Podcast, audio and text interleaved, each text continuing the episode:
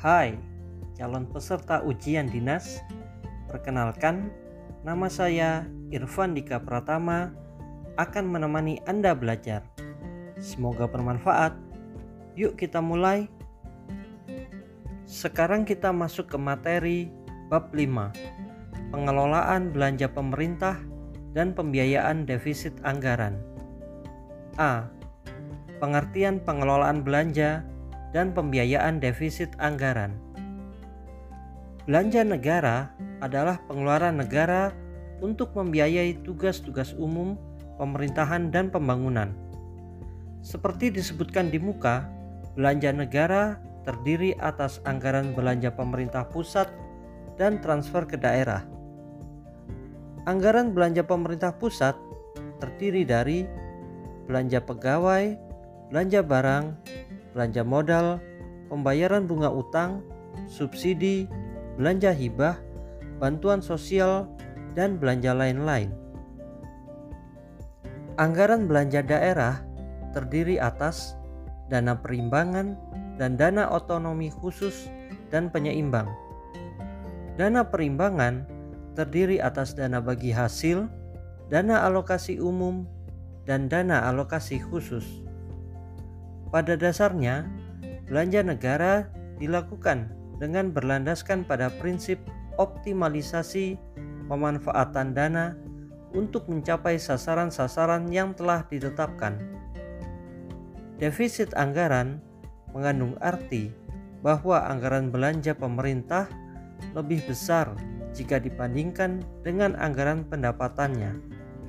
Kondisi ini dimaksudkan dalam rangka mempercepat kesejahteraan masyarakat dengan memperbesar belanja negara, karena belanja pemerintah mempunyai efek ganda dalam menumbuhkan kegiatan ekonomi yang sekaligus meningkatkan lapangan kerja. Defisit ini perlu didanai dari berbagai sumber pembiayaan, termasuk utang. B. Belanja pemerintah Belanja pemerintah yang tercantum dalam anggaran pendapatan dan belanja negara terdiri atas belanja pemerintah pusat dan belanja pemerintah daerah. 1. Belanja pemerintah pusat. Dalam format baru APBN, di sisi belanja pemerintah pusat tidak dikenal lagi pemisahan antara belanja rutin dengan belanja pembangunan. Sebelumnya, Pengelompokan belanja rutin dengan belanja pembangunan dimaksudkan untuk memberi penekanan pada arti penting anggaran pembangunan. Namun, dalam pelaksanaannya justru menimbulkan peluang terjadinya duplikasi, penumpukan, dan penyimpangan anggaran. Dalam rangka menghilangkan kelemahan tersebut serta sebagai antisipasi pelaksanaan sistem perencanaan fiskal yang terdiri atas sistem penyusunan anggaran tahunan yang dilaksanakan sesuai dengan kerangka pengeluaran jangka menengah atau medium term expenditure framework dan berbasis kinerja, maka pemisahan antara belanja rutin dengan belanja pembangunan tersebut ditiadakan. Jenis-jenis belanja pemerintah pusat adalah sebagai berikut: A. Belanja pegawai merupakan kompensasi baik berupa uang ataupun barang yang diberikan kepada aparatur negara yang bertugas di luar negeri maupun dalam negeri sebagai imbalan atas pekerjaan yang telah dilaksanakan kecuali pekerjaan yang berkaitan dengan pembentukan modal. B.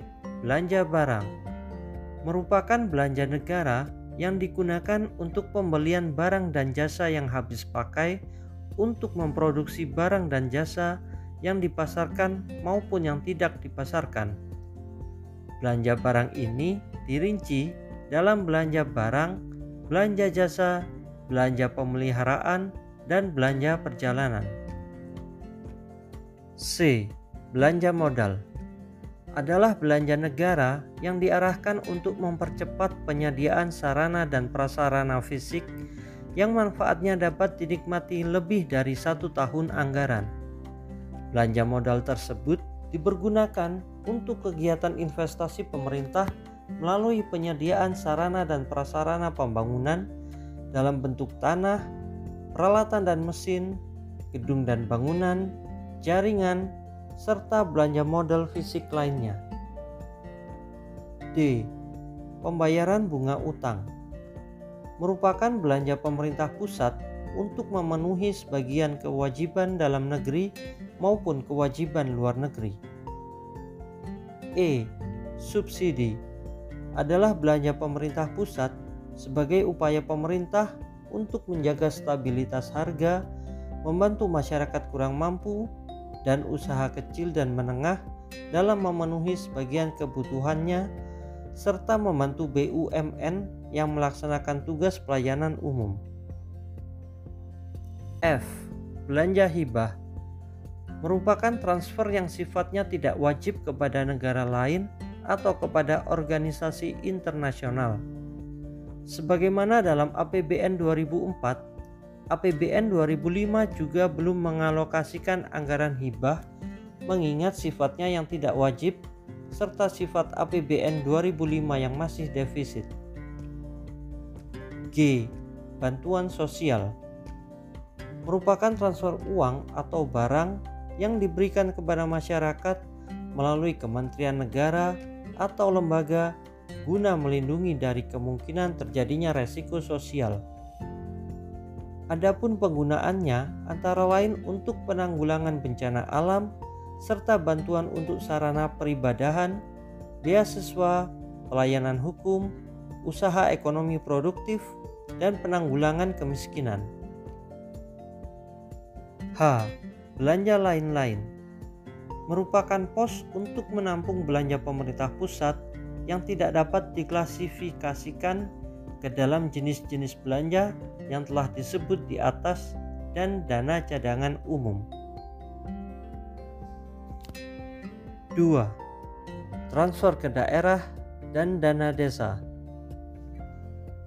Dalam rangka mewujudkan sistem perimbangan keuangan mencerminkan pembagian tugas, kewenangan, dan tanggung jawab yang jelas antara pemerintah pusat dan daerah, Undang-Undang Nomor 25 Tahun 1999 yang sudah diamandemen dengan Undang-Undang Nomor 33 Tahun 2004 tentang perimbangan keuangan antara pemerintah pusat dan pemerintah daerah mengamanatkan bahwa setiap penyerahan atau pelimpahan kewenangan pemerintah pusat kepada pemerintah daerah harus diikuti dengan pembiayaannya atau money follows function. Mulai tahun 2001, pemerintah telah menyediakan alokasi anggaran belanja daerah yang dari tahun ke tahun jumlah dan cakupannya cenderung meningkat. Atas penyerahan desentralisasi tersebut oleh pemerintah pusat, mengupayakan pemantauan serta evaluasi atas pelaksanaan dana desentralisasi untuk menghindari terjadinya kegiatan yang tumpang tindih antara kegiatan yang dibiayai dengan dana desentralisasi dan kegiatan dalam program-program yang, yang dibiayai melalui belanja pemerintah pusat, utamanya dana dekonsentrasi dan dana tugas perbantuan. A. Transfer ke daerah. Transfer ke daerah adalah dana yang dialokasikan untuk mengurangi ketimpangan sumber pendanaan antara pusat dan daerah, mengurangi kesenjangan pendanaan urusan pemerintahan antar daerah, mengurangi kesenjangan layanan publik antar daerah, mendanai pelaksanaan otonomi khusus dan keistimewaan daerah, transfer ke daerah mencakup tiga komponen, yaitu satu, Dana perimbangan 2. Dana insentif daerah serta tiga Dana otonomi khusus dan dana keistimewaan DI Yogyakarta 1. Dana perimbangan Dana perimbangan yaitu alokasi untuk mengurangi ketimpangan sumber pendanaan antara pusat dan daerah atau vertical imbalance dan antar daerah atau horizontal imbalance serta mengurangi kesenjangan layanan publik antar daerah. Dana perimbangan diperlukan untuk mendanai kebutuhan daerah dalam rangka pelaksanaan desentralisasi. Dana perimbangan terdiri atas dua macam, yaitu dana transfer umum dan dana transfer khusus. A. Dana transfer umum.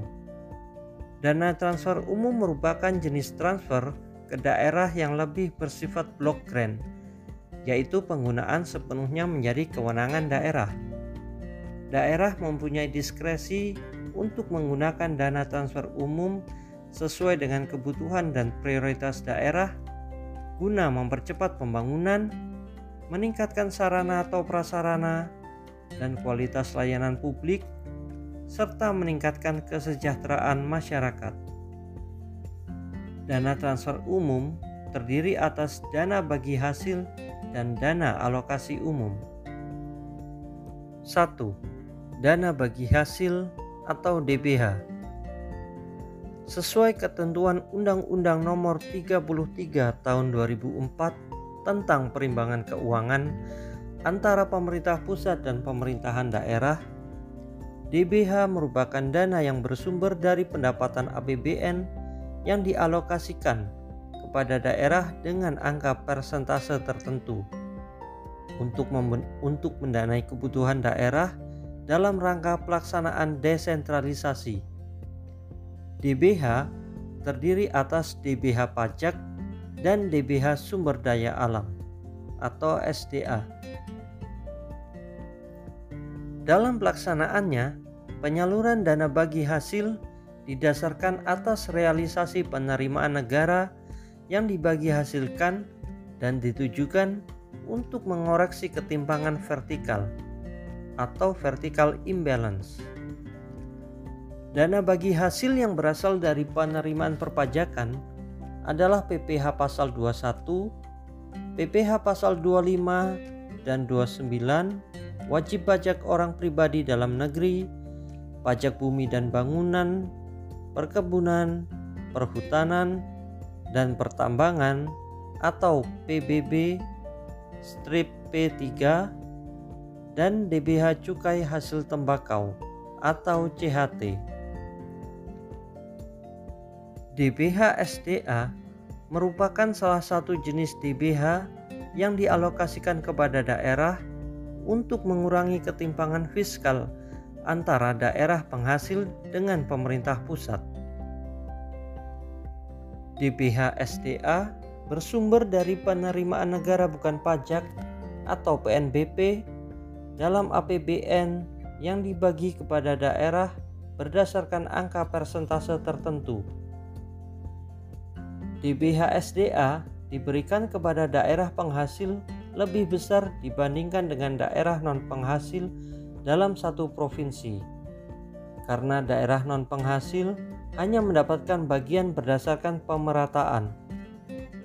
Untuk memberikan hak DBH yang tepat jumlahnya kepada daerah, maka dalam penyaluran DBH juga digunakan prinsip based on actual revenue, yaitu besaran DBH SDA kepada daerah disesuaikan dengan realisasi PNBP tahun anggaran berjalan.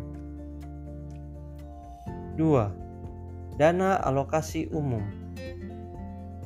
Dana alokasi umum adalah dana yang disediakan oleh pusat untuk dialokasikan kepada daerah dengan tujuan terutama untuk mengatasi kesenjangan horizontal atau horizontal imbalance antar daerah dan dialokasikan dalam bentuk blok grant. Menurut Undang-Undang Nomor 33 Tahun 2004, jumlah dana tersebut sebanyak-banyaknya disediakan 26% dari penerimaan dalam negeri bersih setelah dikurangi dengan dana bagi hasil dan dana alokasi khusus. Penggunaan dana ini diserahkan kepada daerah dengan memperhatikan prioritas dan kebutuhan masing-masing daerah yang merupakan tugas dan kewenangan daerah. B. Dana transfer khusus Sesuai dengan sifatnya, dana transfer khusus atau specific grant dialokasikan kepada daerah untuk mendanai kegiatan tertentu yang menjadi urusan daerah, baik kegiatan yang bersifat fisik maupun non-fisik. Penggunaannya diarahkan untuk mendukung pencapaian prioritas dan sasaran nasional yang meliputi dimensi pembangunan manusia, dimensi pembangunan sektor unggulan, serta dimensi pemerataan dan kewilayahan. Selain itu, dana transfer khusus juga digunakan untuk memenuhi amanat dari peraturan perundang-undangan. Dana transfer khusus terdiri dari dana alokasi khusus atau DAK fisik dan DAK non fisik. DAK fisik digunakan untuk mendukung pencapaian prioritas nasional yang sifatnya fisik, seperti membangun ruang kelas baru, mengadakan sarana dan prasarana pendidikan, kesehatan, pertanian, serta perumahan dan pemukiman. Sedangkan DAK non fisik terdiri atas 8 jenis, yaitu dana bantuan operasional sekolah atau BOS, dana bantuan operasional penyelenggaraan pendidikan anak usia dini atau BOP PAUD, dana tunjangan profesi guru PNSD, dana tambahan penghasilan guru PNSD, dana bantuan operasional kesehatan atau BUK, bantuan operasional keluarga berencana atau BUKB, dana peningkatan kapasitas koperasi usaha kecil dan menengah atau PK2 UKM termasuk dua jenis pendanaan baru yaitu dana tunjangan khusus guru PNSD di daerah khusus dan dana pelayanan administrasi kependudukan. Nah, demikian sesi belajar dengan saya Irfan Dika Pratama. Jangan lupa kasih penilaian ya di akhir sesi mata pelajaran ini. Selanjutnya akan diteruskan oleh teman saya. Semoga sukses.